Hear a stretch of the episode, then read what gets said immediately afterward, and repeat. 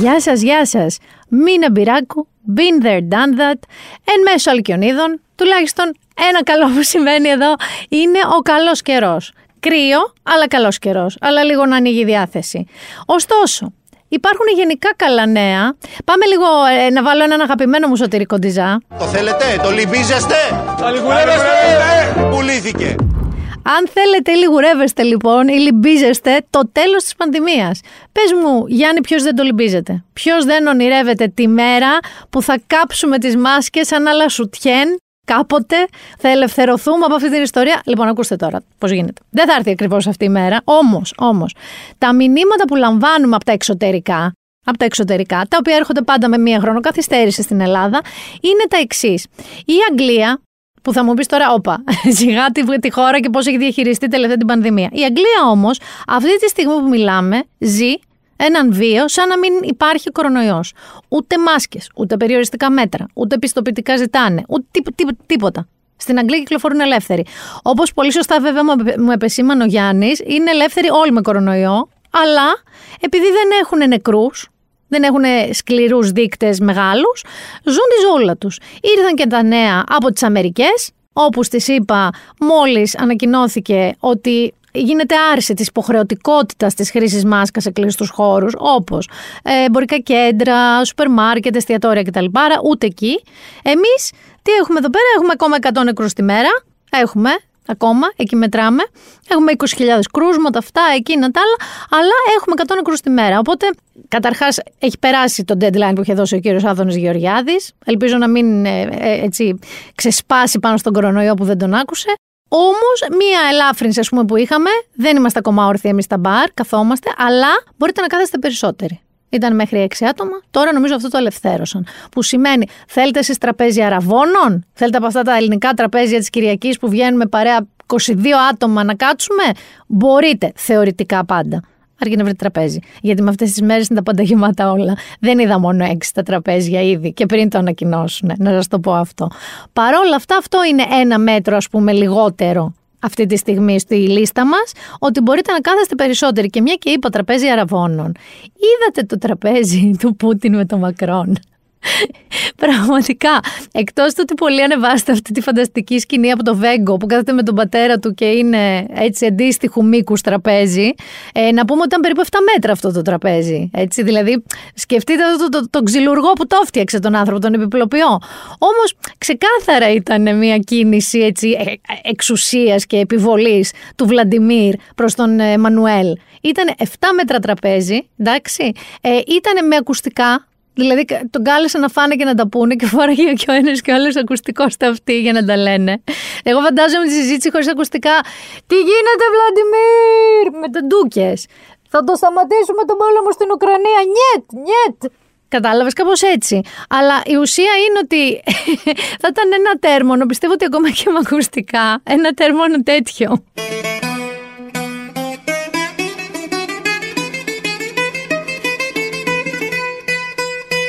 Δεν άκουσα πως είπατε Ορίστε Συγγνώμη κύριε Ποιος είστε;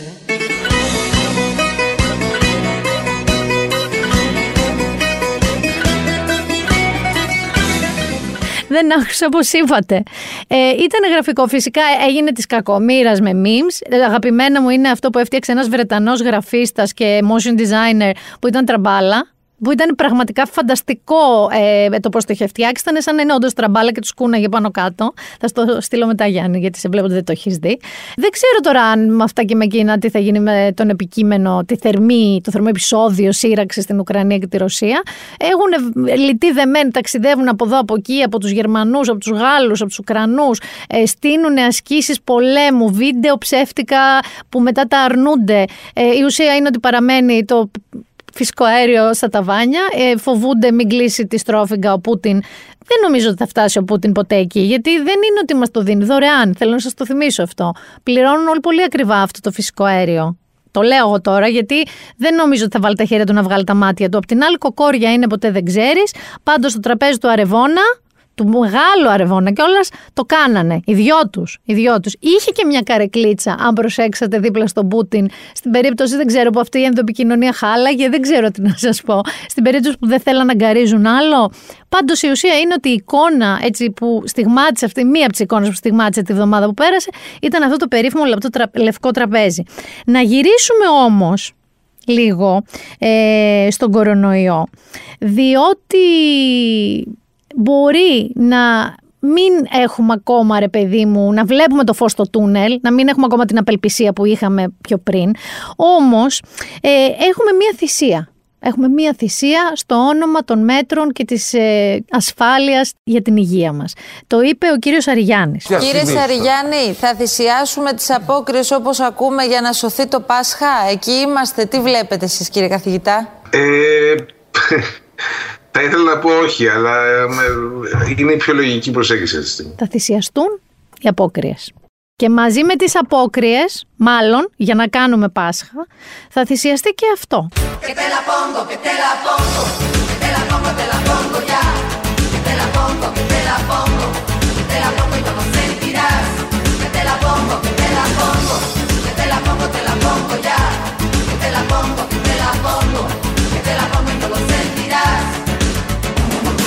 Διότι όποτε εγώ ακούω απόκριες, σκέφτομαι και τελαπόγκο. Και τελαπόγκο και τελαπόγκο και τελαπόγκο. Σε περίπτωση που είστε από τους ελάχιστους που δεν είστε από αυτούς που καλά ξέρεις τι σημαίνει και τελαπόγκο, δεν το έχετε ακούσει, να σας πω ε, μοταμό ότι το ρεφρέν που ακούσατε σημαίνει άσε με να στο βάλω, άσε με να στο βάλω, άσε με να στο βάλω τρεις φορές. Το έχω βάλει ήδη και ξανά λέει άσε με να στο βάλω, άσε με να στο βάλω, άσε με να στο βάλω πάλι τρεις φορές και δεν θα το νιώσεις. Δεν ξέρω σε τι αναφέρεται, δεν με ενδιαφέρει, αλλά επειδή το κεντελαπόγκο το χορεύουν από 2 ετών μέχρι 92, καλό είναι να ξέρουμε λίγο και τους στίχους μας. Θέλω να σας πω ότι είμαι πάρα πολύ με την κυβέρνηση, που δεν είμαι εύκολα με την κυβέρνηση, γιατί δεν βοηθάει και αυτή η κυβέρνηση. Κάνει λίγο γκέλες γενικά, γκελάρι. Αλλά εδώ είμαι 100% μαζί της να θυσιάσουν τις απόκριες, να τις θυσιάσουν για πάντα τις απόκριες, ούτε εκεί έχω πρόβλημα, να τις θυσιάσουν ακόμα και για την Παγκόσμια Μέρα Μαραμένης του Λίπας. Δεν με ενδιαφέρει για, για, να γιορτάσουμε τι θα θυσιάσουν τις απόκριες. Όπως έχετε καταλάβει, δεν είμαι φίλος των απόκριων, δεν είμαι όμως ε, πρόσφατος αρνητής των απόκριων, όχι. Ε, γιατί έχουμε και τον όρο αρνητής πια στη ζωή μας. Ε, είμαι από παιδί. Είμαι παιδιόθεν δηλαδή. Είμαι από τότε που οι γονείς μου έχω κάνει δύο πάτρες στη ζωή μου. Γιατί, για την πάτρα γίνεται όλο αυτό. Εντάξει, και του Μοσχάτου και όλων τα άλλα καναβάλια, αλλά το massive event, το Mardi Gras, το Ρίο μας είναι η πάτρα, έτσι. Με τα άρματα, με το χαμό και αυτά. Λοιπόν, εγώ έχω δύο εμπειρίες πάτρας. Και ήταν και οι δύο, νομίζω, μόνες φορές που ντύθηκα στη ζωή μου σαν παιδάκι, διότι σχαινόμουν τις απόκριε. Ναι, ήμουν αυτό το παιδάκι. Ε, που από μικρό ήξερα ότι δεν υπάρχει Αγίο Βασίλης. Δεν έχω μεγαλώσει πολύ κανονικά, παρά το ότι υπήρχε αγάπη στην οικογένεια. δεν με είχε πάρει πρόνοια, κάτι τέτοιο. Λοιπόν, ε, η πρώτη φορά θυμάμαι χαράλαμπε, γιορτάζανε κιόλας, χρόνια πολλά. Ε, είναι ότι ε, οι γονείς μου νομίζω ήμουν πέντε η πρώτη φορά αυτή ήταν, είναι τέσσερα, πέντε. Μη είχαν ντύσει μάγια η μέλισσα. Διότι ήταν ένα παιδικό που βλέπαμε μικρή ή της ηλικίας μου. Μη είχαν ντύσει μέλισσα τέλος πάντων, μη τα απολογώ. Όπως λοιπόν καθόμασταν και βλέπουμε την παρέλαση των αρμάτων, κοίτα που σπάει ο διάλογο στο ποδάρι του και υπάρχει ένα άρμα με μελισσοκόμους και τους φαίνεται στι Ντυμένοι, ξέρεις, με τα δίχτυα αυτά που φοράνε κανονικά. Δεν ξέρω γιατί, δεν θυμάμαι τι επικαιρότητα είχαμε τότε. Γιατί πάντα παίζει πάντα με την επικαιρότητα. Με βουτάει λοιπόν ένας μελισσοκόμος, σου λέει Μέλισσα, του φάνηκε αστείο, να με πάρει αγκαλιά και να με πάει πέντε μέτρα πιο εκεί. Όχι με πήρε και με πήγε τέρμα του καρναβαλιού, με πέντε μέτρα πιο εκεί, με τη μαμά μου δίπλα. Έλα που εγώ αυτό το ζω σαν ξέρει ζωμό. Πιστεύω ότι ένας παιδοψυχολόγος θα συμφωνούσε μαζί μου. Ιστερία μαύρη έπαθα. Ιστερία δεν μπορείτε να καταλάβετε. Και η δεύτερη φορά όπου ίσως είχα ξεπεράσει αυτό το τραύμα της μάγειας της μέλισσας, ήταν ως ημιενήλικη, είχαμε κάτι οικογενειακούς μας φίλους που ζούσαν στην Πάτρα. Και ήμουν ξέρω 17, 18, 18 πρέπει να ήμουν. Μπήκα λοιπόν στο τρένο, είχα κάνει και το πρώτο νομίζω και μόνο ταξίδι που έχω κάνει με τρένο, ε, να πάω στην Πάτρα. Και πάω εκεί για να ζήσουμε τη φάση. Τώρα 18, α, καρναβάλια στους δρόμους, μου λέγανε κάθε κλαμπ, μπαρ έχει πάρτι, γίνεται χαμός αυτό το διήμερο, τέλεια. Πάω λοιπόν εκεί, μου λένε λοιπόν τι, θα ντυθούμε, μου λέει. Θα πάμε με άρμα οι φίλες μου. Οι, με έμενα στο σπίτι των γονιών τους. Ωραία, λέει, τι θα ντυθούμε, καρότα μου λέει. Καρότα λέω. Περίμενα κάτι, ξέρω πιο σεξι. Ποιο, τι καρότα; Καρότα μου λέει. Με πάνε λοιπόν και στο άρμα, μου δίνουν εκεί ένα πορτοκαλί κορμάκι. Όχι κορμάκι, ε, με μπούγιο, φόρμα ξέρω εγώ. Ένα πράσινο πράγμα στο κεφάλι. Και αυτό. Και έπρεπε εμείς τώρα, ξέρεις αυτό, να τρέχουμε από πίσω, από το άρμα, μπροστά από το άρμα, δεν θυμάμαι. Έχω πάρει όμως μαζί μου διάνοια. Δεν έχω πάρει ποτέ αθλητικά παπούτσια. Έχω πάρει κάτι καουμπόκες μπότες, διότι και αυτό ήταν στη μόδα τότε. Παίρναμε καουμπόκες μπότες όλοι. Λες και ήμασταν και παίζαμε στο Power of the Dog ήμασταν. Λοιπόν, και πάω με την καουμπόκι μπότα και τρέχω τη μισή πάτρα ως καρότο, ντυμένη καρότο. Εντάξει, όπου νομίζω ακόμα τα πόδια μου δεν έχουν συνέλθει 30 χρόνια μετά από αυτό το πράγμα. Και αφού τελειώνει όλο αυτό το μαρτύριο, που δεν περνάω καλά, γιατί ακούμε φυσικά και ντελαπόγκο και τέτοια, πάμε και αρχίζουμε να ζήσουμε αυτό το Πάτρα by night, το οποίο τι ήτανε, ήτανε μια μαυροδάφνη που έρεε άφθονη παντού. Και θα ρωτήσω όλους εσάς αν έχει κανείς σας ποτέ μεθύσει με μαυροδάφνη. Ούτε από αυτό έχω συνέλθει ακόμα. Ούτε από την καουμπόκι μπόντα ντυμένη καρότο, ούτε από τη Μαυροδάφνη. Θέλω να πω ότι τις έδωσα εγώ τις ευκαιρίες μου. Η Πάτρα δεν μου φέρθηκε καλά. Συγγνώμη, φίλοι Πατρινή. Λοιπόν, και παρά το, το όνομά μου, ξέρεις, με λένε και Μινάρα επικαλώ και ξέρεις τι σημαίνει στην Πάτρα το μήνα. Λοιπόν, ούτε το όνομά μου δεν είναι για αυτή την πόλη. Παρ' όλα αυτά, είμαι ένας άνθρωπος που το λέω, δεν μου αρέσουν οι απόκριες. Καταλαβαίνω ότι όσοι έχετε παιδιά δεν έχετε επιλογή, ούτε το Πάσχα, ούτε τα Χριστούγεννα. Πρέπει να στολίζετε, να κάνετε όλα αυτά. Αλλά γιατί, γιατί να μην δίνονται κανονικά; Δηλαδή, γιατί να μην δίνονται, αν θέλουν Batman, όπου θέλουν; Πρέπει να είναι απόκριε, πρέπει να το ζούμε όλοι μαζί αυτό. Ούτως ή άλλως είδατε και τι γίνεται, πόσο ανθεκτικά και ανεκτικά είναι τα σχολεία μας με το παιδάκι που πήγε με φούστα και τι συζητήσεις έχουν εγείρει, έχει γύρει αυτό το περιστατικό. Εντάξει, μέχρι που φτάσαμε στο σημείο να λέμε για ποδιές ξανά. Εγώ τις έχω προλάβει τις ποδιές, θέλω να σας πω. Βεβαίως. Μινιόν και παίρναμε ποδιές μέχρι Δευτέρα Δημοτικού. Δεν είναι ωραίο. Δεν σημαίνει ότι τα παιδιά δεν διακρίνονται σε πλούσια και φτωχά στη λάτα και μη στη λάτα, αν φοράνε για πέντε ώρες μια ποδιά, γιατί την υπόλοιπη μέρα της ζωής τους δεν φοράνε ποδιά. Και ακόμα και στο σχολείο υπάρχει στις λεπτομέρειες διάκριση. Στα παπούτσια, στα γιακαδάκια τη ποδιά υπήρχαν διακρίσεις. Και σε κάθε περίπτωση, εγώ καταλαβαίνω και εσάς επειδή από το ένα θέμα στα άλλο τώρα. Ε, καταλαβαίνω και όλους εσάς οι οποίοι λέτε μα το σχολείο πρέπει να υπάρχουν κανόνες, ένδυσης και αυτό και ευπρέπειας. Απ' την άλλη, ζούμε σε μια εποχή που το λεσέ φέρ των ανθρώπων, το να αφήνουμε τους ανθρώπους να είναι αυτό που θέλουν, είναι ένα δικαίωμα και ειδικά τα παιδιά, όλοι ξέρουμε ότι περνάνε φάσεις. Απόδειξη και όλα ε, τα παιδιά μεταξύ τους ε, πλέον ε, είναι πιο υποστηρικτικά. Την άλλη μέρα τα παιδάκια στο ήλιο στο σχολείο, τα αγόρια πήγαν με φούστες και τα κορίτσια με γραβάτα που κάμισο, δίνοντας ένα πολύ ωραίο σχόλιο στο αν το ντύσιμο σε κάνει αυτό που είσαι ή σε περιορίζει. Και βέβαια, εντάξει, για μένα εκεί που θα σταθώ είναι στον εκπαιδευτικό. Δηλαδή, ποιος άνθρωπος ο οποίος είναι εκπαιδευτικός, δηλαδή εκπαιδεύει, παιδεύει παιδιά, λέει σε ένα παιδάκι ότι είναι ντροπή της κοινωνίας. Ό,τι και να έχει φορέσει. Εγώ είχα φίλη μου που η κόρη της φορούσε ένα χρόνο μπέρτα στο σχολείο. Έτσι ήθελε. για τη φάση της. Είναι δυνατόν, δηλαδή, έχει πολλές διαφορετικές αποχρώσεις αυτή η ιστορία. Εγώ θα σταθώ ότι ένας εκπαιδευτικός δεν μπορεί να λέγεται εκπαιδευτικός να λέει τέτοια πράγματα. Θα σταθώ στην αντίδραση των συμμαθητών του παιδιού και από εκεί και πέρα όλα τα άλλα, το τι πρέπει να φοράμε στο σχολείο και αν πρέπει να φοράμε ποδιές, όχι θα σας πω εγώ γιατί φορούσα, το αφήνω σε εσάς αυτή την κουβέντα. Μιλώντας όμως πριν για καρναβάλι. Δεν έχω τελειώσει με το καρναβάλι, Γιάννη μου. Δεν θα μιλήσω κι άλλο. Δεν, δεν έχω άλλο μένος για το καρναβάλι. Το έβγαλα. Αυτό ήταν. Αυτό όμως που θέλω να πάμε είναι σε ένα άλλο, ας πούμε, να το πω καρναβάλι. Τώρα μπορεί και να με πετύχουν σε καμιά γωνία. Α πούμε, το είπαν μόνοι τους, κλόουν φιέστα. Έτσι. Διότι όλα τα έχει μαριωρεί. Όλα τα 'χε η Μαριωρή. Μας έλειπε ένα beef μεταξύ τράπερς στην Ελλάδα. Ε, παρακολούθησα στενά. Ε, θυμάστε που σας είχα πει ότι είχα παρακολουθήσει και τον influencers του TikTok και είχα, καεί το είναι μου. Ε, Προφανώς χρειάζομαι εγώ να με σοκάρω, χρειάζομαι να μου προκαλώ αυτή την αίσθηση που και που. Αυτή τη φορά ασχολήθηκα πολύ με το beef, δηλαδή με τον τζαμπουκά, τον καυγά, μεταξύ δύο κορυφαίων τράπερ της χώρας, του Sneak και του Light. Και επειδή το κάνανε πολύ καλύτερα από μένα στο πρωινό μου, κάνανε ένα πολύ ωραίο μοντάζ από τα stories που ξεκίνησε αυτό, ήταν σε φάση ξύλου, δείτε και ακούστε βασικά τι ακριβώς έγινε γιατί τα λένε καλύτερα μεταξύ τους. Δεν ε, θέλω να δημιουργήσω δράμα με κανέναν, ούτε με ενδιαφέρει να κάνω δράμα με κανέναν, αλλά επειδή βγήκες δημόσια και έβρισες και σπίτια, είπες το σπίτι σου, με είπες Ρουφιάνο, γι' αυτό αναγκάστηκα να απαντήσω κιόλας. Δεν έχω σκοπό να, να το λύσω στο Instagram, ούτε να σου κάνω τη χάρη να σου δώσω followers που αυτό θέλεις. Ε, αφού είσαι τόσο confident ότι με ένα άσο δύο θα με ρίξεις, δώσε μέρος, δώσε ώρα να δώσουμε ένα ραντεβού. Δώσαμε ραντεβού 10 η ώρα εδώ στη γειτονιά σου, τρία λεπτά από το σπίτι σου, ακριβώς όπως ήθελες. Έχω έρθει εδώ πέρα, σε περιμένω 20 λεπτά. Έρχομαι και έρχομαι. Θα έρθεις; Λοιπόν, Εκεί. Πρώτον, δεν ήρθες στο location που είπες. Και εγώ μπορώ να βγάλω εδώ στην αυλή μου έξω να πω ότι είμαι στο Βόρειο Πόλο. οκ. Εγώ ήρθα, ένα τέταρτο σε έψαχνα. 40 λεπτά σε περιμένω εδώ πέρα. Θα πάθουμε πνευμονία στην τελική. Ήσουν κοντά. Δεν μπορώ να πω ότι δεν ήρθες. Εντάξει. Γιατί είδα από την κάμερα από το σπίτι μου ότι περνάγαν έξι αμάξια μαζί σου πίσω. Εντάξει, π***να. Οπότε υπάρχει και το αύριο. Σου βλάκα, λεγγέν, μη με ξαναπιάσεις στο στόμα σου γιατί είσαι μ***κα γυναικωτός, καλτσόνφορας. Καλτσόνφορας, είσαι κότα μ***κα. Άντε σου. Είσαι Λοιπόν, θα σας δώσω ένα tip ζωής. Μην πηγαίνετε ποτέ για 1v1 όταν οι άλλοι είναι 15. Πω, Έχουμε γίνει τατιάνα. Καλημέρα, Sneak the Φούστα. Δεν εμφανίστηκες, έκανες την κότα.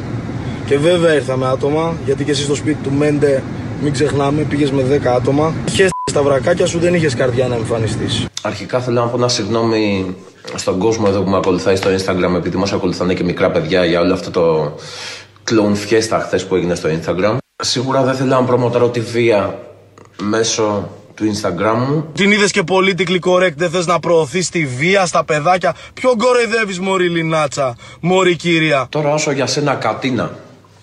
Light, πάμε anytime να βάλουμε γάντια. Οκ. Με ticket, κανονικά, να βγάλεις και στα λεφτά σου αφού έχει βαρέσει ανεργία κόκκινο. Και το 50% από τα έσοδα να πάει σε κάποιο φιλανθρωπικό σκοπό για να βγει και κάτι καλό από όλο αυτό. Μες στο ring, θα μαζεύεις τα δόντια σου. Γιατί εκεί που θα σε έδερνα μπροστά σε 20 άτομα και θα με έβλεπαν μόνο 20 άτομα να σου σπάω τα δόντια, τώρα θα με δει όλη η Ελλάδα. Θα σε κάνω και μπροστά σε όλη την Ελλάδα. Τι κατίνα. Τι καλτσόν. Δε, τι μπιπ, μπιπ, μπιπ. Ευτυχώς που βάλανε οι άνθρωποι εκεί στον αντένα ένα σκασμό μπιπ. Αυτό που ακούσετε, αυτή η ωραιότητα κάποιων λίγων λεπτών, είναι λοιπόν η μάχη δύο κορυφαίων τράπερ ε, της ελληνικής τραπ σκηνή, η οποία είναι αυτή ναι, που σας ανατριχιάζει όλους τους γονείς που έχετε πιτσιρίκια και καλά, δεν εννοώ καν teenagers, εννοώ παιδιά 8 χρονών, οι οποίοι τραγουδάνε, ας πούμε, στο δρόμο, το έχω ακούσει με τα αυτιά μου, αυτό. Έχω money, έχω drugs, είμαι τίλα Έχω πάρει στην πουτάνα μου τσιντσίλα Έχω άκρες να βουλώσω κάθε τρύπα. Και έχω τις σφαίρες να ψεκάσω όλο το τμήμα Έχω money, έχω drugs, είμαι τίλα Έχω πάρει στην πουτάνα μου τσιντσίλα Έχω άκρες να βουλώσω κάθε τρύπα Και έχω τις σφαίρες να ψεκάσω όλο το τμήμα Ντίλα, τσιντσίλα, δεν θα πω τα υπόλοιπα. Γκάνια και αυτό και. Τέλος πάντων, το τραγουδάνε αυτό. Εντάξει, αυτό, by the way, είναι το νέο τραγούδι του Sneak, το οποίο έχει 7,5 εκατομμύρια views στο YouTube. 7,5 εκατομμύρια views.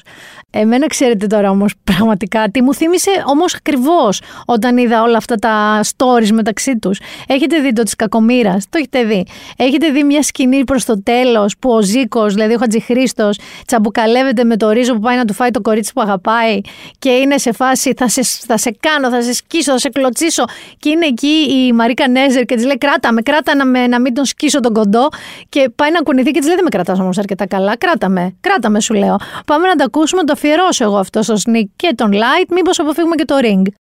Έλα κάτσε καλά.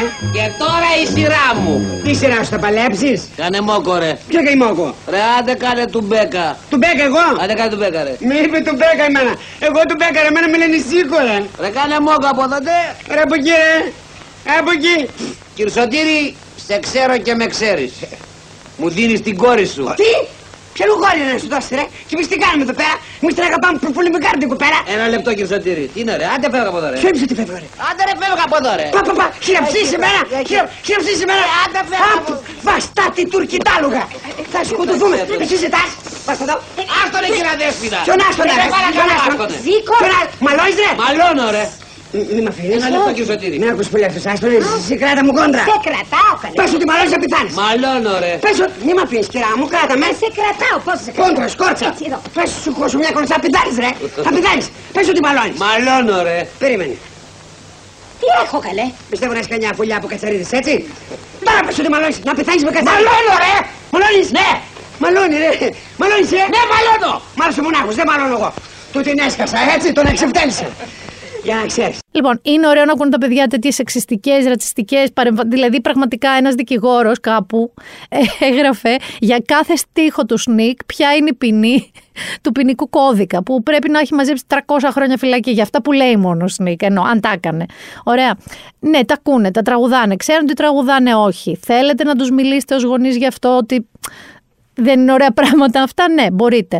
Υπάρχει κίνδυνος στο παιδί σα ακούγοντας Νίκ τώρα του Τζιντσίλα να γίνει, ξέρω εγώ, dealer ναρκωτικών με Τζιντσίλα. Όχι, είναι η πραγματικότητα. Γιατί και εμείς, Γιάννη, δεν άκουγες σατανιστικά death metal μικρός και. Ε, Έκανες κάποιες πεντάλφες; Όχι. Ε, Εντάξει. Θέλω να πω ότι είναι σημεία των καιρών, κακά σημεία των καιρών, ακόμα χειρότερα σημεία των καιρών που θέλουν να δαρθούν και αυτό ήταν φανταστικό που δεν έβρισκε ο ένας τον άλλον. Και καλά, έχω έρθει με αυτοκίνητα, σε είδα, πέρασες, ε, πήγες στη λάθο γωνία, κατέβηκα 40 λεπτά, σε περιμένω, και εγώ σε περίμενα, δεν ήρθες και μετά όλα αυτά τα διανθιστικά. Όμως, ρε παιδί μου, είδες τελικά τα παιδιά είπαν ότι να το πάνε σε ring και να δώσουν και ένα κομμάτι για φιλανθρωπία. Ανέβασαν και βίντεο προετοιμασίας. Ε, ανέβασαν βίντεο προετοιμασίας χωρίς το Eye of the Tiger, γιατί είναι πιο νέοι άνθρωποι φυσικά. Εντάξει.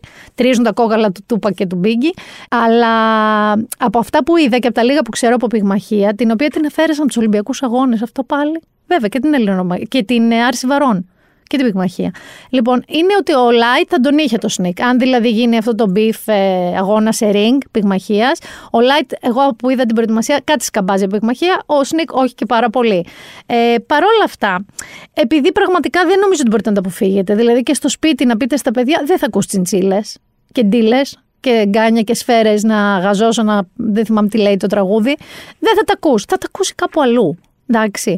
Ε, Μπορεί να μην τα ακούσει στο σχολείο. Όμως υπάρχει ένας κίνδυνος να ακούσει στο σχολείο την ελληνική αγωγή. Διότι η κυρία Κεραμέο δεν θέλει να μας αφήσει ησυχία. Την προηγούμενη εβδομάδα λέγαμε για την περίφημη προγεννητική αγωγή που πήγε να περάσει το, αυτό το βίντεο. Που ε και είστε τίποτα αυτή τη στιγμή που περιμένετε παιδί και δεν έχετε υψηλή ποιότητα αγάπης για να βγει υψηλή ποιότητα τον DNA του παιδιού. Ε; Τα πάμε. Αλλά αυτή τη φορά κινδυνεύαμε λοιπόν η, η περίφημη ελληνική αγωγή, η σχολή του Άδωνη Γεωργιάδη, ο οποίος να θυμίσουμε ότι είναι πολύ σημαντικός υπουργός της κυβέρνησης, που έχει με τη γυναίκα του την Ευγενία Μανολίδου, η οποία φυσικά διδάσκει αρχαία ελληνικά και μία έτσι αρχαιολατρία και αρχαία αγάπη στην αρχαία Ελλάδα και όλα αυτά που έχουν συμβεί. Ε, μέσω μιας έτσι διαδικασίας σαν της προγεννητικής αγωγής θα διδασκόταν λοιπόν στα ελληνικά σχολεία, προαιρετικά, δεν ήταν υποχρεωτικό, έτσι, και δωρεάν, να τα πούμε και αυτά. Ενώ ε, το να φοιτήσεις στην ελληνική αγωγή ε, κοστίζει, ενώ είναι μια επιχείρηση, δεν είναι φιλανθρωπικό ίδρυμα. Ε, και ο κύριος ε, Άδωνης Γεωργιάδης δεν μπορεί να δει ακριβώς πού είναι πρόβλημα εκεί. Δηλαδή, ακούστε τι λέει και ο ίδιος. Υπάρχει προφανώς μια δυσανεξία της αριστεράς. Διάβασα την ανακοίνωση του κυρίου Φίλης, το οποίο θέλω να σχολιάσω, είναι και ιδεολογικό θέμα αυτό. Στο οποίο ο κύριος Φίλης μίλησε ότι αυτό είναι απαράδεκτο, τα αρχαία ελληνικά είναι απαράδεκτα, η προγονοπληξία, η αρχαιοπληξία, με συγχωρείτε. Εμένα με ρωτάτε σαν πατέρας τώρα, εγώ θέλω τα παιδιά μου να μαθαίνουν αρχαία ελληνικά. Τα δικά μου τα παιδιά και τα δύο τα έχω πάρει στην ελληνική αγωγή. Λοιπόν, άλλο μπορεί να μην θέλει να μάθει τα παιδιά του τα αρχαία ελληνικά, ότι είναι μαχία της Αλαμίνα, τη μύτη του Εσώπου, δικαίωμά του επίσης. Ο καθένας αποφασίσει ποια πλευρά είναι. Δεν κατάλαβα. Πρέπει όλοι να συμφωνούμε με τον κύριο Φίλη και τον ΣΥΡΙΖΑ. Ναι. Δηλαδή, αν κύριε Πιταρά, εγώ δεν είχα την ελληνική αγωγή ιδρύσει. Είχα ιδρύσει τη μαρξιστική αγωγή. Και δεν διδάσκαμε τον Πλάτωνα και τον Αριστοτέλη και τον Έσοπο και τον Θουκυδίδη και τους τραγικούς, αλλά διδάσκαμε το πώς έκανε την επανάσταση στην Κούβα του Τσέκεβάρα με τον Κάστρο. Θα φώναζε ο ΣΥΡΙΖΑ; Ε, ούτε τότε θα έπρεπε να έχετε οποιαδήποτε Θα φώναζε ο διασύνδεση με το δημόσιο πάντως. Τι λέτε; Δηλαδή θεωρεί ότι το πρόβλημα είναι που η σχολή του δεν διδάσκει, ξέρω εγώ, Τσε Γκεβάρα και Μαρξ, γιατί δεν θα αντιδρούσε τότε η αντιπολίτευση. Τώρα δηλαδή, επειδή το λέει προγονόπληκτο και αρχαιολάτρη και αρχαιο, αρχαιόπληκτο, το θέμα είναι το τι διδάσκει. Εγώ εδώ να πω ότι ταπεινή μου γνώμη είναι ότι το πρόβλημα, δηλαδή αυτό που λέμε το conflict of interest, τα συγκρουόμενα και αντικρουόμενα συμφέροντα, έχουν να κάνουν, οκ, δεν πληρώνεται, το διευκρίνησε. Και δεν είναι και υποχρεωτική η φοίτηση σε αυτές τις ώρες, που όμως θα ήταν σε ώρες σχολείου, έτσι, της ελληνικής αγωγής. Ε, δεν γίνεται μια διαφήμιση. Δηλαδή, να το πούμε διαφορετικά. Κάποιοι άνθρωποι που δεν ξέραν ότι υπάρχει ελληνική αγωγή, αν ξαφνικά τους δοθεί σαν δυνατότητα ε, εκμάθησης στο σχολείο, δεν διαφημίζεται κάτι. Αυτό από μόνο του δεν είναι κάτι ας πούμε μη σύμφωνο με τον δεοντολογικό κώδικα ενός Υπουργείου προς ένα άλλο Υπουργείο. Δηλαδή, εγώ θεωρώ ότι ε, το έκανε λίγο, πάτησε στο ότι δεν θα πληρώνω και είναι προαιρετικό και ότι το παραχωρεί δωρεάν, ας πούμε, αυτό το εκπαιδευτικό υλικό, αλλά είναι διαφήμιση. Βέβαια, ο ίδιος, πέραν από αυτό που σας έβαλα να ακούσετε το απόσπασμα, έκανε μια πολύ μακροσκελή ε, ανάρτηση στο facebook που είναι δίκαιο πάντα να λέμε τις δύο πλευρές και λέει ε, ο ίδιος, θα σας διαβάσω μερικά σημεία, λέει από την πρώτη στιγμή που ενεπλάκη να ενεργά στην πολιτική απέφευγα να εμπλέκω σε αυτή την ελληνική αγωγή. Οι λόγοι πολλοί, αλλά κυρίως ότι εκεί φοιτούν πολλά παιδιά και έτσι θεώρησα και εξακολουθώ να θεωρώ ότι δεν είναι χώρος για πολιτικές αντιπαραθέσεις. Ξαφνικά, χθες λέει, λίγες μέρες πριν, αφού άφησαν οι σύντροφοι εντός εισαγωγικών την Οβάρτη στην αρχιοθέτησή μου και την επίθεση στη δικαιοσύνη, άρχισε νέα φασαρία με το νέο μεγάλο σκάνδαλο. Με απόφαση κεραμαίο μπήκε η ελληνική αγωγή στα δημόσια σχολεία. Και λέει από πού ξεκίνησε όλο αυτό. Λέει ότι τις ερωτήσεις πόσα λεφτά παίρνει ο Υπουργός. Ξαναλέει λοιπόν ότι δεν έχει πάρει ούτε ένα ευρώ από το ελληνικό δημόσιο, ούτε από κάποιο άλλο Υπουργείο. Λέει επίσης ότι δεν καταλαβαίνει γιατί τόσος μεγάλος θόρυβος. Λέει, αν διαβάσετε την ανακοίνωση του κύριου Φίλη, θα το καταλάβετε. Το μείζον που τους ενοχλεί εδώ πέραν του προσώπου μου είναι η ουσία του τι είναι και τι εκπροσωπεί στην εκπαίδευση η ελληνική αγωγή. Λέει και εδώ πάλι για το αν είχε αριστερή φιλοσοφία η σχολή ότι δεν θα τους πείραζε. Και λέει κιόλας, ένα σημείο, εδώ θα σταθώ, για να μας πλήξουν, μένουν σε μία διάλεξη μίας κυρίας που όταν την είδα έδωσε εντολή και δεν επαναλήφθηκε ποτέ. Όχι σε μαθήματα, αλλά σε μία ομιλία ως προσκεκλημένη δηλαδή. Και ανεβάζουν διαρκώς ένα tweet με ένα σφάλμα που αμέσως κατέβηκε για να ακυρώσουν όλα τα σπουδαία που γίνονται στη σχολή μας. Να ακούσουμε λίγο και αυτό το απόσπασμα, γιατί έχει ένα μεγάλο ενδιαφέρον. Εδώ λοιπόν πριν από 13 εκατομμύρια χρόνια γεννήθηκε ο πρωτάνθρωπος. Έτσι. Ο Έλληνο Λευκός, ο εκπρόσωπος της Αρίας Φυλής, ο Έλληνας είναι ο εκπρόσωπος της Αρίας Φυλή, δεν υπάρχει άλλη Αρία Φυλή, δεν υπάρχει η Ευρωπαϊκή Φυλή και δεν πρέπει να πέφτουμε σε τέτοιες παγίδες. Είμαστε ξεκάθαροι. Ο Άριος είναι ο Έλληνας. Άσχετα αν έχουν κλέψει τα σύμβολα και αν οικειοποιούνται την ε, Αρία Φυλή και κάποιοι άλλοι. Άριος σημαίνει εξέχον λαμπρός διακεκριμένος. Πριν 13, 13 εκατομμύρια νομίζω είπε, αν δεν κάνω λάθος, ότι γεννήθηκε ο Έλλην, ο Άριος, ο οποίος είναι ο μόνος Άριος και είναι ο μόνος ο λευκός Έλλην, η Αρία Φιλή. Δεν, ας πούμε, δεν τα λες και πολύ εκπαιδευτικά αυτά, έτσι. Να ακούσω αυτό που είπε ο κύριος Άδωνης, ότι την είδε, το κατέβασε και είπε ότι δεν θα ξαναπεί αυτά τα πράγματα αυτή η κυρία. Ωστόσο, είναι για μένα Δηλαδή χάθηκαν τα προγράμματα που μπορεί να εντάξουν στα σχολεία αν θέλουν να ενισχύσουν αυτά που διδάσκονται τα παιδιά. Δηλαδή φύγαμε από την προγεννητική αγωγή και βρήκαμε ενός άλλου υπουργού τη σχολή. Ακόμα και δεν πήρε ένα φράγκο. Ακόμα και είναι προαιρετικό. Το θεωρούμε αυτό ας πούμε λογικό; Δηλαδή, κυρία μου, κυρία Κεραμέως μου, αφήστε μας λίγο να γιάσουμε, να ησυχάσουμε. Και μια και είπα να γιάσω. Θα μείνω λίγο στο Υπουργείο Παιδείας και Θρησκευμάτων. Θα μείνω στο Θρησκευμάτων λίγο. Διότι έχεις πάρει ήδη ότι είναι μια η Παναγία που, που κλαίει, κρίζει, κλαίει, στο Βύρονα. Σε ένα ναό, νομίζω, του Αγίου Δημητρίου, στο Βύρονα. Και καλά, εντάξει, δεν θα θίξω παιδιά τώρα την πίστη του καθενός. Κλαίει, κλαίει. Έμαθα όμως από αυτό το ρεπορτάζ. Είναι Δημήτρη εκείνοι οι οποίοι αναφέρουν ότι το δάκρυ αυτό της Παναγίας θέλει να μας προετοιμάσει για κάτι το οποίο θα γίνει στο άμεσο μέλλον. Πολλοί είναι και εκείνοι οι οποίοι αναφέρουν. Αυτό δεν είναι και πολύ αισιόδοξο τώρα. Δεν ξέρω δεν αναφέρουν αν είναι θετικό ή αν είναι αρνητικό, πάντως για κάτι το οποίο θα συμβεί στο άμεσο μέλλον. Υπάρχει και μια άλλη ερμηνεία σύμφωνα με τους ειδικούς, οι οποίοι αναφέρουν ότι αυτό που, που συμβαίνει τώρα στην Παναγία είναι επειδή ε, ουσιαστικά θέλει και αυτή να δείξει τη συμπόνια της για όλα αυτά που περνάει ο λαό το τελευταίο διάστημα. Έμαθα λοιπόν όπως ακούσατε ότι υπάρχουν ειδικοί ειδικοί. Και εντάξει, επειδή παιδιά έχετε όλοι και ψάχνετε έναν ας πούμε, σχολικό επαγγελματικό προσανατολισμό, και δεν μπορούν όλοι να γίνουν ε, developers και να γράφουν κώδικα και data analysts. Μπορεί κάποιος να θέλει να γίνει ειδικός σε εικόνες που κλαίνε. Θα ήθελα να μάθω πραγματικά και από τη ρεπόρτερ ποιοι είναι αυτοί οι ειδικοί. Ειδικοί τι εικόνων που κλαίνε, ειδικοί εικόνων, εικόνων που κλαίνε και εικόνων που δεν κλαίνε. Τι, τέλος πάντων, δακρύζει, λέει η Παναγία, ή για αυτά που περνάμε, συμπάσχει δηλαδή η Παναγία, κλαίει, ή γιατί προαναγγέλει, καιρό όμως νομίζω κλαίει ένα μήνα η Παναγία εκεί, προαναγγέλει κάτι κακό που θα μας βρει. Παρ' όλα αυτά, κλαίει, κλαίει, κλαίει, αφήνουμε το Υπουργείο Παιδείας και Θρησκευμάτων, γιατί έχουμε όλα αυτά τα φανταστικά. Περάσουμε λίγο στον αθλητισμό. Δεν περάσουμε. Όχι στον ελληνικό αθλητισμό. Από εκεί που φαντάζεστε θα πάμε λίγο πιο μετά. Έχετε δει καθόλου χειμερινούς Ολυμπιακούς; Έχετε δει. Έχει διάφορες συγκινητικές ιστορίες. Είδα έναν ε, survivor καρκίνου που πήρε μετάλλιο, είδα μια 49χρονη πατινέρ. Είχε έτσι ε, κάποιες inspirational στιγμές. Ε, αυτό που μου έκανε με εντύπωση, μεγάλη όμως, είναι ο, το, ο τόπος που γίνεται αυτό, που είναι ο ασπρόπυργος της Κίνας με έναν τρόπο. Είναι μια τελείως χάλια δεν βρίσκω άλλη λέξη. Χάλια, χάλια. Industrial περιοχή με κάτι καμίνους, δεν ξέρω υψηκαμίνου, δεν, δεν ξέρω τι είναι αυτό εκεί. Που έχουν βάλει ένα πιστίνι είναι για σκι, νομίζω, για ε, ε, μιας μορφής σκι τέλος πάντων που διαγωνίζονται. Και πραγματικά είναι σαν να είναι στα δηληστήρια. Δηλαδή έχουν βάλει μια πίστα στο δικό τους ασπρόπυργο. Σε μία άλλη πίστα όμως εκεί που δεν έχω δει γύρω τι είχε, δεν μας έχουν ανοίξει το πλάνο, έχει γίνει λοιπόν τώρα εκεί μια ιστοριούλα. Είδες την Καμίλα τη Βαλίεβα, αυτή την κοπελίτσα, τη 15χρονη. Λοιπόν, είναι μια συγκλονιστική κοπέλα, η οποία έκανε ε, το, η μόνη πρώτη γυναίκα που έκανε τετραπλό άξελ. Δεν έχω και Αλέξη Κοστάλα να το λέει. Δεν έχω και Αλέξη Κοστάλα. Τετραπλό λοιπόν άξελ, δηλαδή τετραπλή περιστροφή σε Ολυμπιακούς Αγώνες. Είναι η πρώτη που το έκανε. Και επίσης, αν είδατε και όλο της το σετ με το νομίζω μπολερό, τραγου, ε, μπολερό χόρεψε, είναι συγκλονιστική. Είναι σαν μπαλαρίνα τώρα, πολύ επίπεδου μπαλαρίνα ως ύποβα κατηγορία, αλλά με πέδιλα, με παγοπέδιλα.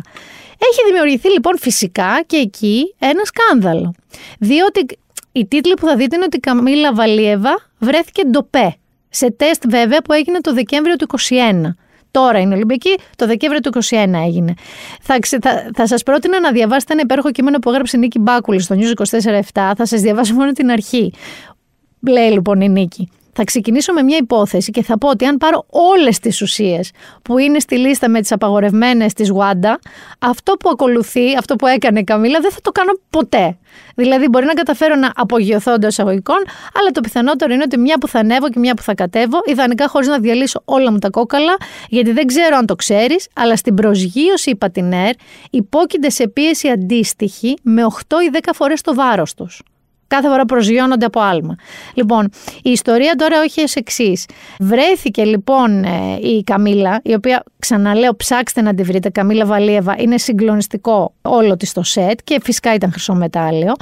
By the way, να σας πω εδώ ότι δεν έδωσαν, δεν υπήρχε βάθρο, ούτε μετάλλια. Δεν, δεν δώσαν μετάλλια, δώσανε ε, ένα κουκλάκι τη μασκότ των αγώνων. Είπαν ότι υπάρχει ένα νομικό ζήτημα, δεν εξήγησαν ποτέ τίποτα εκεί στον Ασπρόπυργο. Ε, κλείνει η παρένθεση. Βρέθηκε λοιπόν η παραβάτης 15χρονη, θετική σε τριμεταζιδίνη, η οποία λέει δίνεται σε ασθενείς με στιθάγχη για τη διατήρηση της ροής του αίματος και την πρόληψη μπλοκαρίσματος που μπορεί να σταματήσει την καρδιά. Μειώνει τη φλεγμονή, χαλαρώνει τα αιμοφοραγγεία και βοηθά τους ανθρώπους που έχουν υποβληθεί σε στέντη εγχειρής καρδιάς να, να διατηρήσουν σταθερή ροή του αίματος από την καρδιά στο σώμα.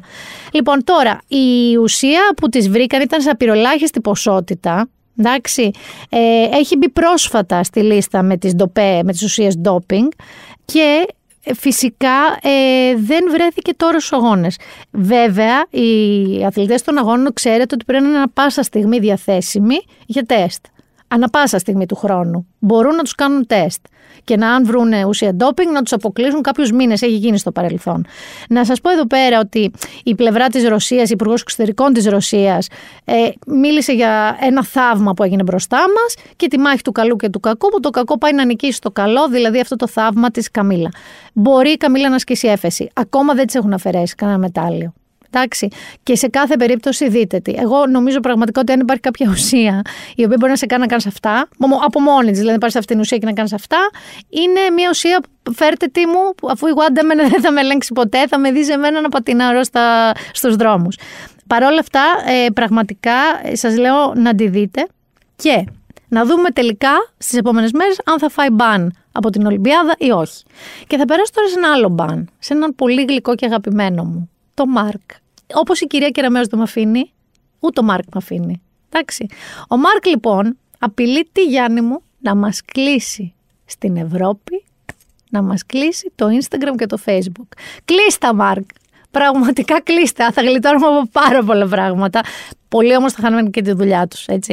Να πούμε τώρα τι συμβαίνει. Ο Μάρκ θέλει να πάρει τα δεδομένα μας, τα προσωπικά, έχετε ακούσει για τις DPR και τα λοιπά, τα δεδομένα μας, τα οποία έχουμε δώσει και ο θελός στο Facebook και στο Instagram, mail, ονοματεπώνυμα, έχουμε δώσει κάποια στοιχεία, να τα μεταφέρει σε σερβερ στην Αμερική. Έρχεται λοιπόν το Ευρωπαϊκό Δικαστήριο και του λέει, όπα Μάρκ, no Mark, no.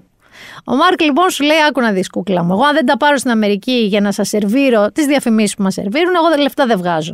Άρα θα πρέπει να το σκεφτώ, μήπως και σας τα κλείσω. Ε, έχει πολύ πλάκα ένας, ο Γάλλος, νομίζω, υπουργός εξωτερικών ή ε, υπουργός δεν θυμάμαι τώρα, εργασίας ή εξωτερικών, που έγραψε ότι η ζωή είναι πολύ ωραία χωρίς Facebook. Δοκιμάστε τη. Δεν ξέρω, εσείς αλήθεια, αν αύριο το πρωί το κλείνει ο Μάρκ, που δεν πρόκειται να το κάνει, όπως ο Πούτιν δεν θα κλείσει τη στρόφιγγα ε, του φυσικού αερίου. Και λέει μέχρι το επόμενο podcast τα έχουν κλείσει όλα.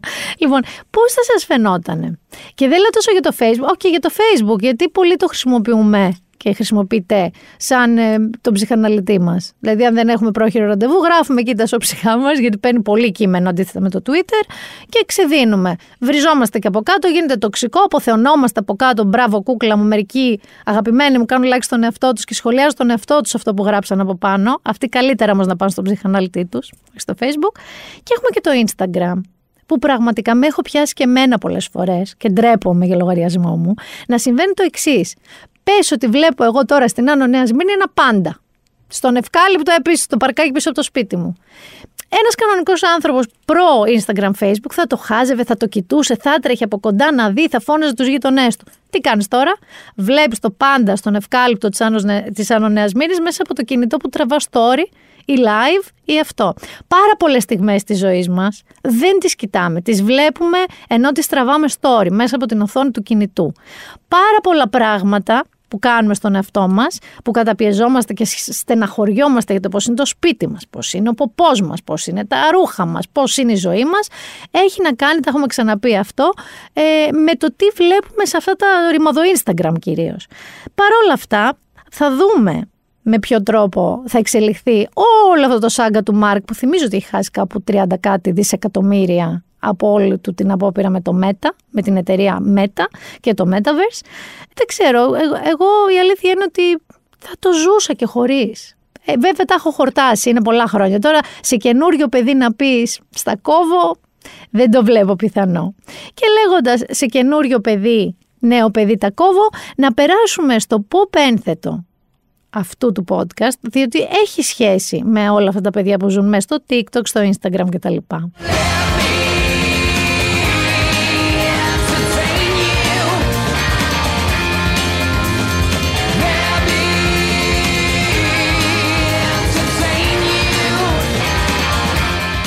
Ας ξεκινήσουμε, έχω τάξει σε ένα φίλο, μία λίστα με τις πιο αγαπημένες μου σειρές του 21. Εγώ ποιε θα ξεχώριζα, εγώ προσωπικά, από αυτές που έχω δει. Μέσα σε αυτή τη λίστα είναι και η σειρά που σας προτείνω σήμερα, οπότε θα σας την πάω γρήγορα αυτή τη λίστα, με σειρές που μου έχουν μείνει πολύ ή λίγο και θα τις θυμάμαι. Ξεκινάμε το Station 11, σας το έχω πει νομίζω σε τρία επεισόδια, μια διστοπική και συγκλονιστικά ποιητική μίνι σειρά. Θα σταθώ στο Yellow Jackets, το οποίο είναι μια σειρά που θυμίζει λίγο Lost, λίγο Lord of the Flies το βιβλίο, με teenagers, κορίτσια που αναγκάζονται να ζήσουν κάποια χρόνια στην άγρια φύση μόνες τους και να επιβιώσουν και τις βλέπουμε και στο τώρα. Δεν θα πω πολλά λόγια για το Succession. Είναι μια σειρά που εγώ τη βάζω στις 10 καλύτερες όλων των εποχών, Succession. Θα σας πω για το Evil που σας το είπα επίσης πρόσφατα, που είναι μεταφυσικά, έχει σατάνια, διαόλια, δαιμόνια, δαίμονες, ε, ζόμπι, και είναι μια πολύ ωραία τριπλέτα ε, αντιμετώπισης όλων αυτών των μεταφυσικών ε, πραγμάτων. Την αγαπώ πάρα πολύ τη σειρά.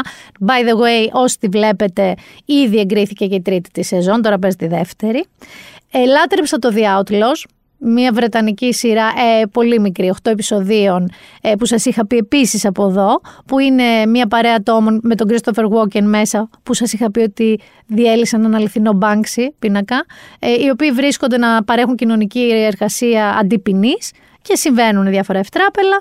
Σας έχω πει για το The Great με φανταστική ελφάνινγκ να κάνει τη Μεγάλη Κατερίνη της Ρωσίας, πώς παντρεύτηκε τον Τζάρο, πώς εκτόπισε τον Τζάρο, πώς πήρε τη Ρωσία, αλλά πραγματικά με βίαιο χιούμορ, πάρα πολύ αστείο χιούμορ, σκοτωμούς και σεξ, μιλάμε για φανταστική σειρά. Ε, να σας πω για το The Underground Railroad, το είπα χωρίς αρτά, που επίσης σας είχα προτείνει από εδώ στο Amazon Prime αυτό, που είναι με την πορεία, την προσπάθεια μιας ε, νεαρής κλάβας στην Αμερικανικό νότο του τότε να ξεφύγει και να καλύπτει κάτι μαγικό μέσα στο δάσος. Να σας πω για το Mare of Easttown, με Kate Winslet, φανταστική detective σε μια no man's land μικρή πόλη της Αμερικής. Crime αυτό. Ε, να σας πω για το The Maid, επίσης έχουμε πει εδώ, δηλαδή πώς η γυναικεία κακοποίηση μπορεί να μην έχει ούτε μισή μελανιά αλλά και η απάντηση στο και γιατί δεν φεύγει με την ε, κόρη της Άντι Μακντάουελ, τη Μάργαρετ Κόλλη, που πρέπει πραγματικά όλοι αυτοί να το δείτε. Τι άλλο μπορεί να βάζα μέσα και το The Chestnut Man, που είναι έτσι νορβηγικό νουάρ, ε, μία σειρά, ενώ ένας κύκλος επεισοδίων δεν έχουν πει κάτι για επόμενο, που στηρίζεται σε βιβλίο και είναι καταπληκτικός. Και βέβαια το Euphoria. Γιατί αυτό θα σας προτείνω εγώ σήμερα, Ξέρω ότι γίνεται χαμός. Τελευταία γίνεται και έξτρα μπαζ για αυτή τη σειρά με τη Ζεντέγια. Είναι μία σειρά παιδιά Sex, Drugs and Euphoria φάση. Είναι ένα εφηβικό δράμα που φλερτάρει συνέχεια όμως με το σοκ. Αν έχετε teenagers και τη βλέπουν περαστικά, και εμένα θα έτρεμε το φιλοκάρδι μου πολύ πιο πολύ από το αν ακούνε το τζιντζίλα του Σνικ. Αν είστε γονείς που έχετε εφήβους και τη βλέπετε, καταλαβαίνω γιατί μπορεί να τους κλειδώσετε μέσα στο δωμάτιο για πάντα, για την υπόλοιπη ζωή τους μέχρι να γίνουν 40 χρονών να τους αφήσετε ελεύθερους. Είναι όμως ε, μία σειρά, διαβάστε ένα υπέροχο κείμενο του Θοδωρή Δημητρόπουλου που λέει γιατί είναι φαινόμενο στην πραγματικότητα το Euphoria. Το βλέπετε στο Vodafone TV έτσι γιατί είναι HBO. Ε, Σας διαβάζω πολύ μικρά αποσπάσματα. Λέει στις πρώτες σκηνές της σειράς η αφήγηση της κεντρικής ηρωίδας Ρου, που είναι η Ζεντίγια, εξηγεί όχι απλά τη δική της προέλευση, αλλά και της γενιάς της, καθώς η ίδια μωρό ακόμα είναι μπροστά από μια οθόνη τηλεόρασης που παίζει σε λούπα τις σκηνές της επίθεσης στους δίδυμους πύργους. Είναι γεννημένη το 2000. Η γενιά αυτή δεν είναι πολύ διαφορετική. Δεν είναι η μόνη δηλαδή που γεννήθηκε μέσα στις φλόγες και τη διάλυση του κόσμου που ήταν μέχρι πρώτη κάτι άλλο. Αλλά όντως αυτή η γενιά έχει μεγαλώσει εκεί. Είναι όμως η πρώτη γενιά που ενώ γεννήθηκε τη στιγμή της διάλυσης του κόσμου όπως τον ξέραμε, έχει πρόσβαση μάλλον λόγω του ότι έχει πρόσβαση σε όλες τις εικόνες, ήχο, βίντεο, σκέψεις, λόγω των social media και όλων των media, έχει ανοσία στο σοκ αυτή η γενιά. Δηλαδή αυτή η γενιά, ε, ό,τι και να κάνει δεν σοκάρεται εύκολα. Είναι, ξέρεις, λίγο αδιάφορη, αλλά επικίνδυνα αδιάφορη, ότι «Α, ναρκωτικά, α, δολοφονίες, α, bullying, α, revenge porn». Είναι λίγο πιο αδιάφορη. Και είναι λοιπόν μια γενιά μεγαλωμένη μέσα σε όλα τα ερεθίσματα που έχει να προσφέρει ο σύγχρονος κόσμος. Αυτό λοιπόν, ε, ε, τα εφηβικά δράματα έχουν υπάρξει και μάλιστα να ξέρετε ότι αυτή τη σειρά τη γράφει και τη σκηνοθετεί ο γιος του Μπάρι Λέβινσον, του γνωστού σκηνοθέτη, ο Σαμ Λέβινσον. Και είναι και εν μέρη αυτοβιογραφική. Δηλαδή τα κομμάτια με τα ναρκωτικά που ήταν εθισμένος πολλά χρόνια, το θυμό, την ένταση, τη βία. Να ξέρετε, είναι μια υπερβολική σειρά. Πολλές σκηνές θα τις αισθανθείτε, σαν αυτό που λέμε, σαν δελτίο ειδήσεων θα μιλήσω τώρα, γροθιά στο στομάχι. Ε, Όμως είναι μια σειρά που δεν μπορείτε να μην την έχετε δει. Είναι από αυτές τις σειρές. Είναι από τις σειρές που πρέπει να την έχετε δει. Και όπως έχει πει ο ίδιος ο Σαμ Λέβινσον για το Euphoria, λέει είναι σαν τη Ρου, την πρωταγωνίστρια. Μπορεί να είναι την ίδια στιγμή όρημη και ανώριμη, μπορεί να σε εκπλήξει αλλά και να σε απογοητεύσει. Γι' αυτό λέει πάντα διασκεδάζω με τις κριτικές ανθρώπων που πιστεύουν πως η σειρά είναι μισή καλή, μισή κακή. Γιατί αυτό που λένε είναι γιατί δεν οριμάζει επιτέλους αυτή η σειρά. Έχει πετύχει δηλαδή να φτιάξει μια σειρά ακριβώς σαν τους πρωταγωνιστές της. Επομένως, Euphoria σας προτείνω σε σειρά. Και θα κάνω μία ακόμα στάση σε σχέση με το Euphoria. Έγραψε η Μάριον Παλιούρα ένα πάρα πολύ ωραίο κείμενο στο Ladylike. Είναι, ακολουθεί και άλλος Ζακιού. Μετά τις απόκριε, έχω και άλλος Ζακιού αυτή τη στιγμή. Έχει λοιπόν μία σκηνή που μία από τις πρωταγωνίστριες, η Κατ, είναι κουλουριασμένη στο κρεβάτι της, χαζεύει make-up tutorial στο YouTube. Δεν, πραγματικότητα δεν τα παρακολουθεί, τα χαζεύει και ξαφνικά πρωταγωνιστεί σε μία δίλεπτη σκηνή που ενώ είναι σε κατάθλιψη, συνειδητοποιεί ότι δεν αγαπά τον εαυτό της και τον συχαίνεται και ξαφνικά σε όλο της το δωμάτιο εμφανίζονται influencers και body positive ε, insta celebrities, χορεύτριες, αθλήτριες μοντέλα που τις φωνάζουν όλες να αγαπήσει τον εαυτό της. Στον αντίλογό της, τον οποίο συνεχίζει να είναι ειλικρινής για το πόσο άσχημα νιώθει η πρωταγωνίστρια Κατ, ακούει όλα αυτά τα τσιτάτα που διαβάζουμε στα social media. Δεν το πιστεύεις, στα αλήθεια η πατριαρχία τα λέει αυτά, η κοινωνία σου έχει κάνει πλήση εγκεφάλου, ότι και καλά δεν αγαπάει ένα σημείο στο σώμα της. Τη τυχιώνουν λοιπόν και αυτή η διοφή σκηνή όπως λέει η Μάριον Παλιούρα, αποτυπώνει ακριβώς το πώς μας κάνει να νιώθουμε όλος αυτός ο κατηγισμός θετικότητας και αγάπης του εαυτού μας από παντού. Εδώ να πούμε ότι το κίνητρο είναι καλό. Το να σου λέει κάποιος αγάπα τον εαυτό σου, αποδέξει τον εαυτό σου, είναι καλό. Αυτό που προσπαθεί να πει η Μάριον και με βρίσκει απόλυτα σύμφωνη, είναι ότι δεν λειτουργεί πάντα. Δηλαδή, είναι ωραίο το self-love hashtag, είναι ωραίο το love yourself hashtag, αλλά υπάρχει πιθανότητα να, κάτι να μην σου αρέσει τον εαυτό σου. Και ξαφνικά νιώθεις παιδί μου μία τρομερή πίεση να σου αρέσει ο εαυτός σου. Μπορεί να μην μου αρέσει ο ποπός μου. Μπορεί να θέλω να μικρύνω τον ποπό μου. Και το μόνο που με κάνει να νιώθω όλη αυτή η, ο καταιγισμός, δεν το πιστεύεις εσύ ότι δεν σου αρέσει ο ποπός σου. Οι άλλοι το έχουν επιβάλει. Μπορεί να μην μου αρέσει εμένα ο ποπός μου. Συγγνώμη που έχω πει τόσες φορές τη λέξη ποπό. Αυτό το παράδειγμα μου ήρθε. Λοιπόν, είναι η κοινότητα της αισιοδοξίας και της θετικότητας που από μόνο του είναι ένα θετικό πράγμα, δεν έχει όμως μόνο κα, καλές πλευρές. Δηλαδή, δεν μπορείς να πεις, δεν τολμάς να πεις ανοιχτά ότι κάτι δεν σου αρέσει επάνω σου. Π.χ. έχεις ακμή και δεν σου αρέσει. Δεν, δεν, δεν είναι αποδεκτό από την κοινωνία. Δηλαδή, άμα πεις ότι δεν αγαπάς ένα ελαττωμά σου, έρχεται η κοινωνία και σου λέει Μα γιατί, αγάπα τα ελαττώματά σου. Μπορεί να μην μου αρέσει να έχω ακμή. Έχω δικαίωμα να μην μου αρέσει να έχω ακμή.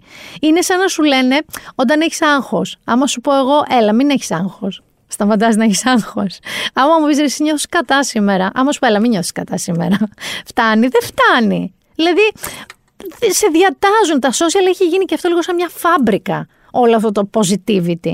Και το πιο αστείο βέβαια ε, είναι, να σας πω και ένα, αστείο, ένα fun fact, ότι όλες αυτές οι influencers, beauty guru, body positive influencers και τέτοια, που συμμετείχαν στο γύρισμα, στα accounts τους, έκαναν ακριβώς αυτό που διακομωδεί αυτή η σκηνή.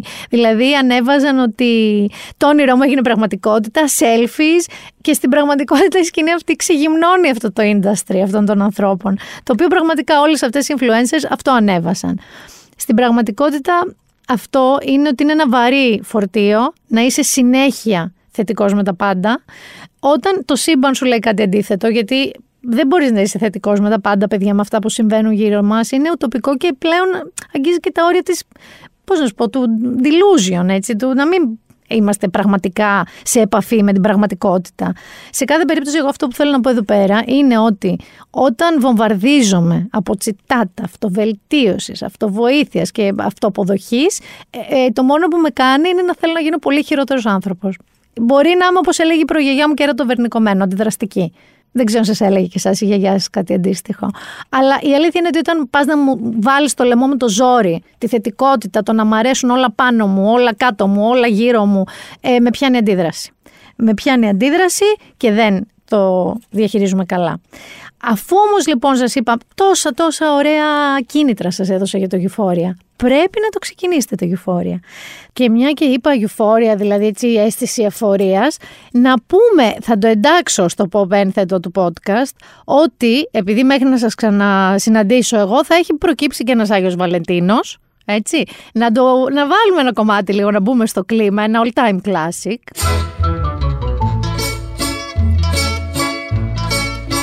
When the moon hits your eye like a big pizza pie, that's amore. When the world seems to shine like you've had too much wine, that's amore. Bells will ring, ting-a-ling-a-ling, ting-a-ling-a-ling, and you'll sing Vita Bella.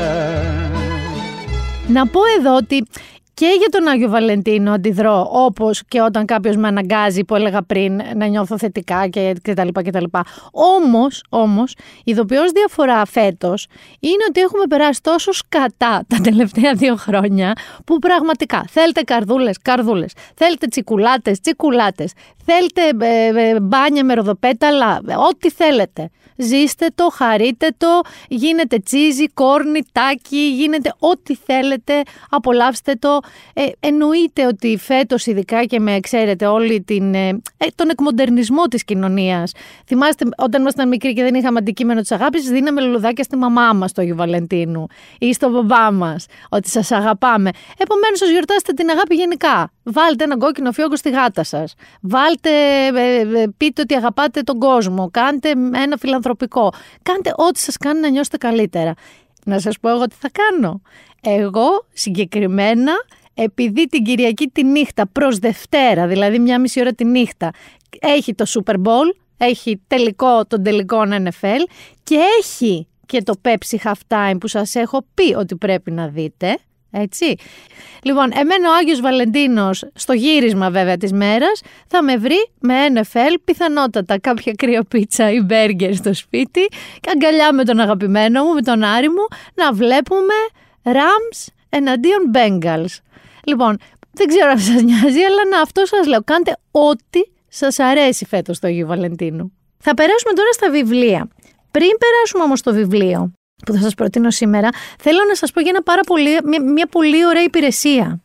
Η υπηρεσία αυτή είναι το bookvoice.gr. Είναι ελληνική υπηρεσία. Είναι ηχητικά βιβλία.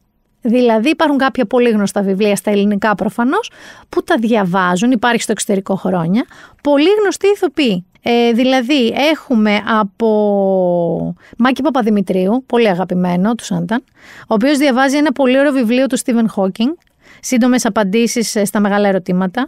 Έχουμε Οδυσσέα Παπασπιλιόπουλο, ο οποίος διαβάζει την ασκητική του Νίκου Καζαντζάκη. Έχουμε Αλέκο Σισοβίτη που διαβάζει τον άνθρωπο και τη σκέψη του James Allen. Έχουμε τον Πάνο Βλάχο που διαβάζει το Ένα παιδί μετράει τα άστρα. Έχουμε Πέγγι Σταθακοπούλου. Έχουμε, έχουμε πολύ καλούς συντελεστές. Πραγματικά έχουμε τον ε, αγαπημένο μου τον Ορφέ Αυγουστίδη που διαβάζει το 1984 του George Orwell. Μπείτε και ψάξτε το, το bookvoice.gr. Ειδικά όσοι Έχω ένα παράπονο, ένα παράπονο προς Θεού. Έχω αυτοκίνητο και είναι και μικρή απόσταση από το σπίτι μου στη δουλειά. Και πολλές φορές λέω γιατί ρε γαμότο να μην είναι μεγάλη απόσταση και να με βολεύει ένα μέσο μαζικής μεταφοράς για να διαβάζω βιβλίο. Είναι ωραίο να διαβάζεις βιβλίο ενώ μετακινεί μία ώρα, ας πούμε, μία μισή. Αν όμως οδηγείς, αντίστοιχα πολλή ώρα, δεν μπορείς να διαβάσεις. Με το book voice, ας πούμε, στο αυτοκίνητο, μπορείς να ακούσει ένα βιβλίο. Και μάλιστα πάρα πολύ ωραία αναγνωσμένο από καλούς ε, συντελεστές, δηλαδή από ηθοποιούς, από σκηνοθέτες, από μουσικούς, που έχουν μια άλλη ευαισθησία και έναν άλλο τόνο φωνής. Μου φάνηκε τρομερά ενδιαφέρουσα προσπάθεια. bookvoice.gr το ψάχνετε μέσα στα app σας έχω τελευταία και το Pic σας είπα και το Wordle σας είπα και το Book Voice σας λέω μέσα στην τεχνολογία Μάρκ πάρε μένα. Λοιπόν και θα κλείσω με το βιβλίο το ποπένθετο το βιβλίο λοιπόν που θα σας προτείνω είναι ένα ας πούμε Game of Thrones αλλά με τελείως άλλα δεδομένα όπως ας πούμε το ότι είναι στην Αφρική. Το βιβλίο λέγεται Μαύρος Πάνθυρας Κόκκινος Λύκος ο συγγραφέας είναι ο Μάρλον James, ο οποίος έχει πάρει και το Booker Prize για ένα βιβλίο του το 2015, το οποίο είναι με μια, έχει σχέση με μια απόπειρα δολοφονίας του Bob Marley. Είναι τζαμαϊκανός ο ίδιος. Το βιβλίο λοιπόν Μαύρος Πάνθυρας Κόκκινος Λύκος έχει την εξής υπόθεση. Για όλους που αγαπάτε το fantasy και σκέφτεστε τώρα στο μυαλό σας κάτι μεταξύ Wakanda και Game of Thrones, καλά σκέφτεστε. Ο ίδιος ο συγγραφέας ανέφερε χιουμοριστικά σε μία συνέντευξή του ότι είναι σαν το Game of Thrones αλλά με ζούγκλες, με ζώα αντί για δάση, με μάγους κτλ. και αφρικανική μυθολογία. Η υπόθεση λοιπόν είναι η εξής.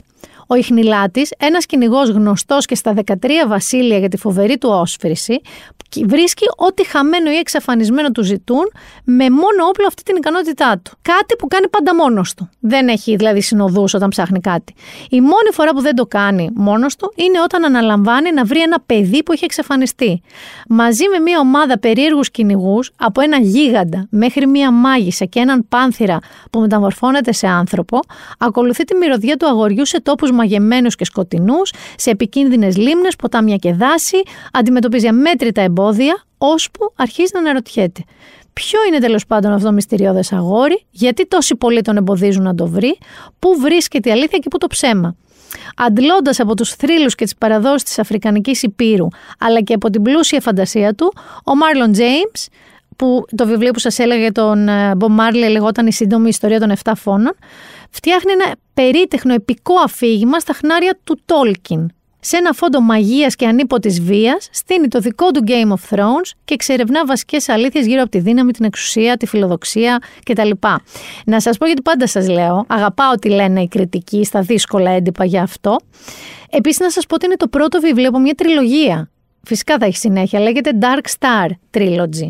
Και το, στα αγγλικά λέγεται Red, ε, Black Leopard Red Wolf. Στα ελληνικά λέγεται Μαύρος Πάνθυρας Κόκκινος Λύκος.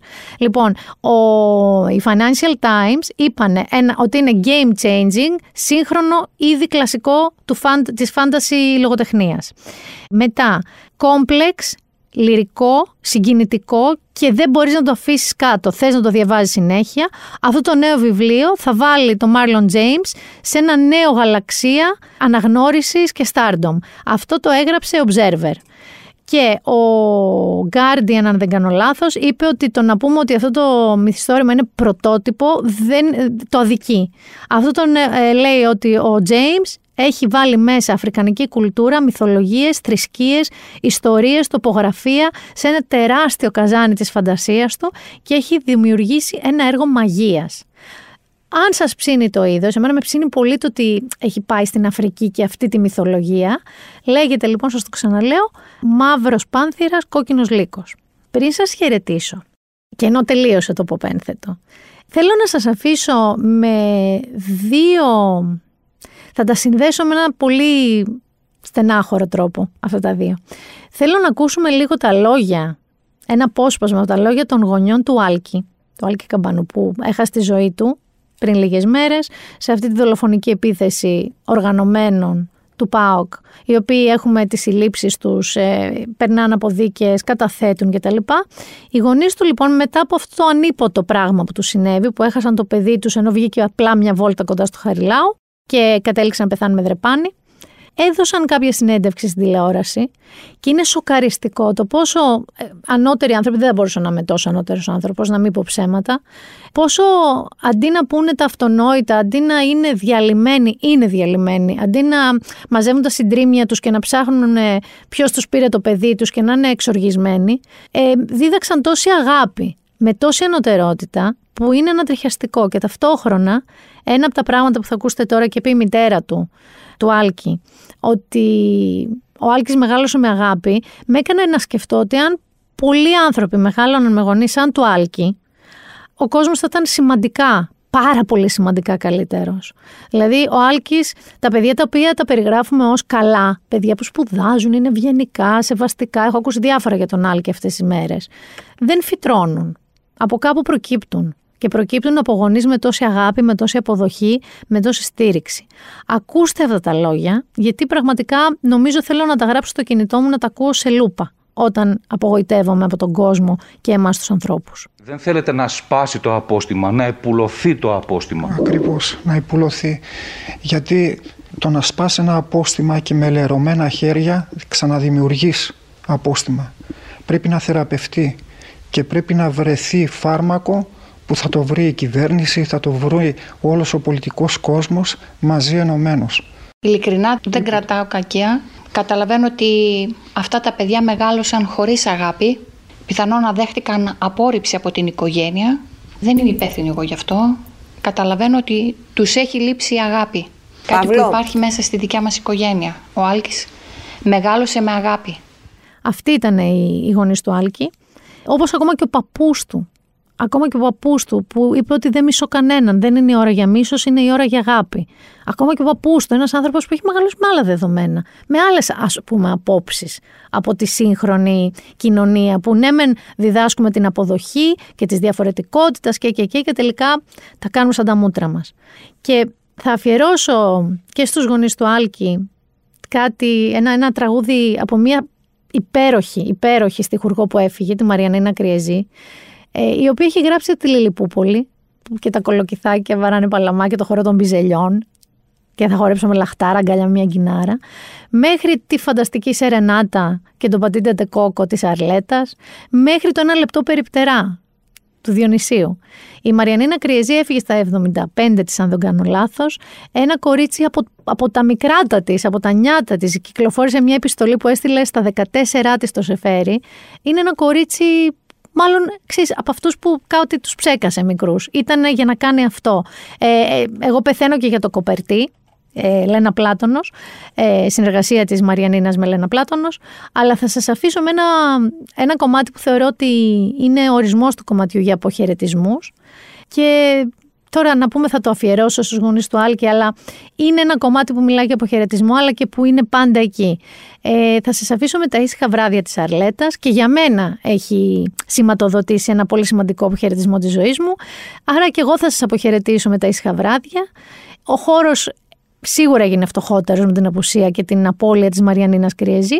Ε, ας τη θυμηθούμε έστω λίγο έτσι και να φύγουμε και να χαιρετήσουμε αυτή την Παρασκευή λίγο γλυκά και με αγάπη και με όλα τα σωστά μηνύματα. Ήταν το Been There Done That, Μίνα Μπυράκου, ραντεβού την επόμενη Παρασκευή. Ήσυχα βράδια η Αθήνα φαναβεί σαν μεγάλο καραβί που θα σε μέσα κι εσύ και δεν θα σου λείπω. Γιατί τι θα είναι η ψυχή μου το τραγούδι της ερήμου που θα σ' ακολουθεί. Ακόμα